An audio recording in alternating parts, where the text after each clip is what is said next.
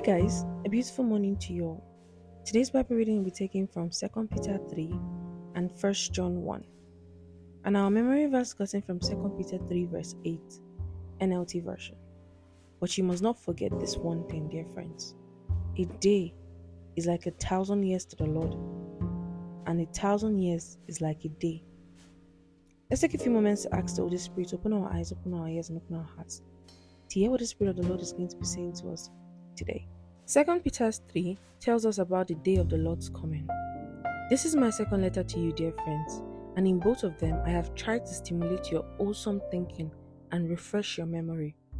I want you to remember what the holy prophet said long ago and what our Lord and Savior commanded through your apostles. Most importantly, I want to remind you that in the last days, scoffers will come, mocking the truth and following their own desires.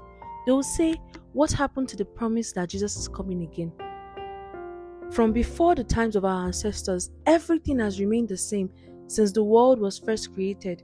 They deliberately forget that God made the heavens long ago by the word of his command, and he brought the earth out from the water and surrounded it with water.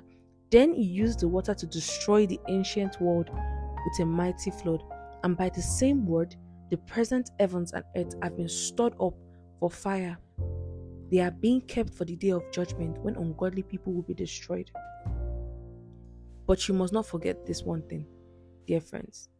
A day is like a thousand years to the Lord, and a thousand years is like a day. The Lord isn't really being slow about His promise as some people think. No, He is being patient for your sake. Many people talk about the fact that the prophets of the old have been saying that Jesus is coming soon. Every Christian since the time of Jesus' death, everybody is saying Jesus is coming soon, Jesus is coming soon, Jesus is coming soon, and Jesus has not come since all these years. Who was the assurance that Jesus Christ will come again in the next few years or tomorrow or next 10 years?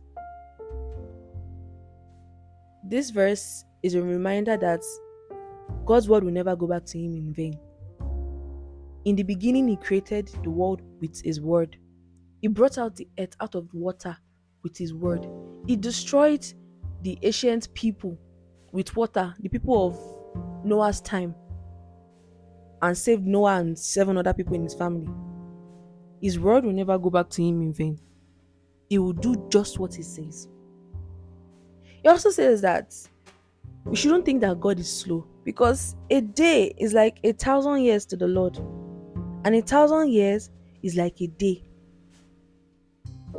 That means that a thousand years of our own time is like just one day. There is no time for God. There's no construct of time in the realm that God stays. Time only exists in this realm. We move on, and he said, But the day of the Lord will come as unexpectedly as a thief. Then the heavens will pass away with a terrible noise, and the very elements themselves will disappear in fire and the earth and everything on it will be found to deserve judgment.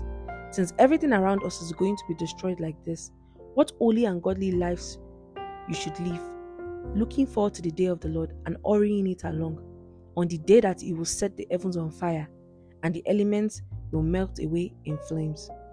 But we are looking forward to the new heavens and new earth He has promised.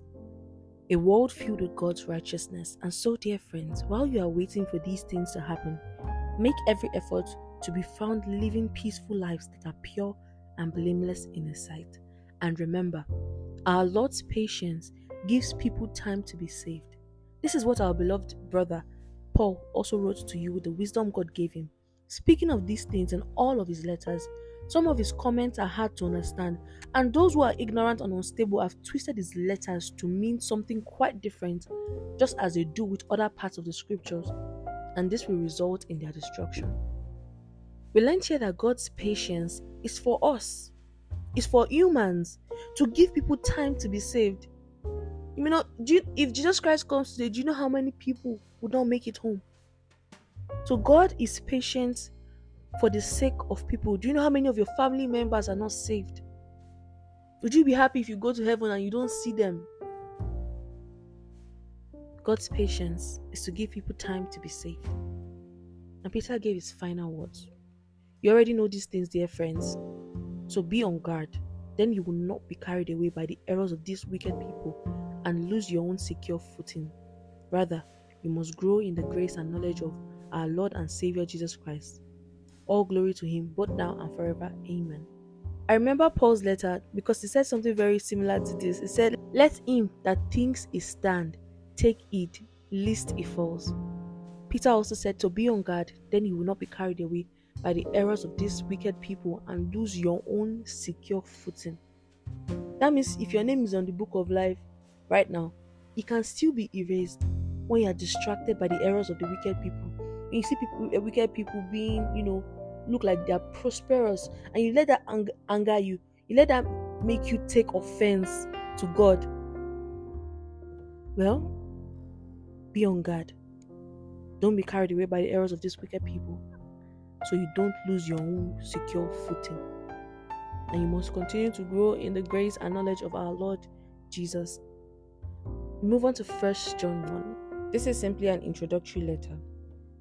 We proclaim to you the one who existed from the beginning, whom we have heard and seen. We saw him with our own two eyes and touched him with our own hands is the word of life. This one, who is life itself, was revealed to us, and we have seen him. And now we testify and proclaim to you that he is the one who is eternal life. He was with the Father, and then he was revealed to us. We proclaim to you what we ourselves have actually seen and heard, so that you may fellowship with us.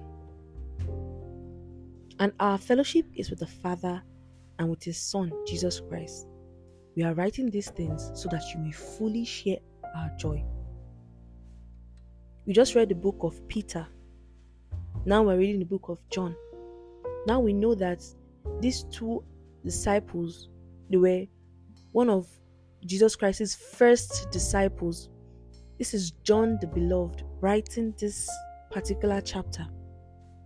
So he's telling us that everything that everything everything that they're talking about is the things that they've seen and they testify to. These people actually saw Jesus Christ, touched him, spoke with him, saw him with their eyes, fellowshiped with him. And so they're saying, We are writing these things so that you can share in our fellowship with us, so that you may fully share our joy. We went on to talk about living in the light. This is the message we heard from Jesus and now declare to you God is light and there is no darkness in him at all. So we are lying if we say we have fellowship with God, but go on living in spiritual darkness. We are not practicing the truth then. But if we are living in the light as God is in the light, then we have fellowship with each other, and the blood of Jesus, his Son, cleanses us from all sin. If we claim we have no sin, we are only fooling ourselves and not living in the truth. But if we confess our sins to Him, He is faithful and just to forgive our sins and to cleanse us from all wickedness.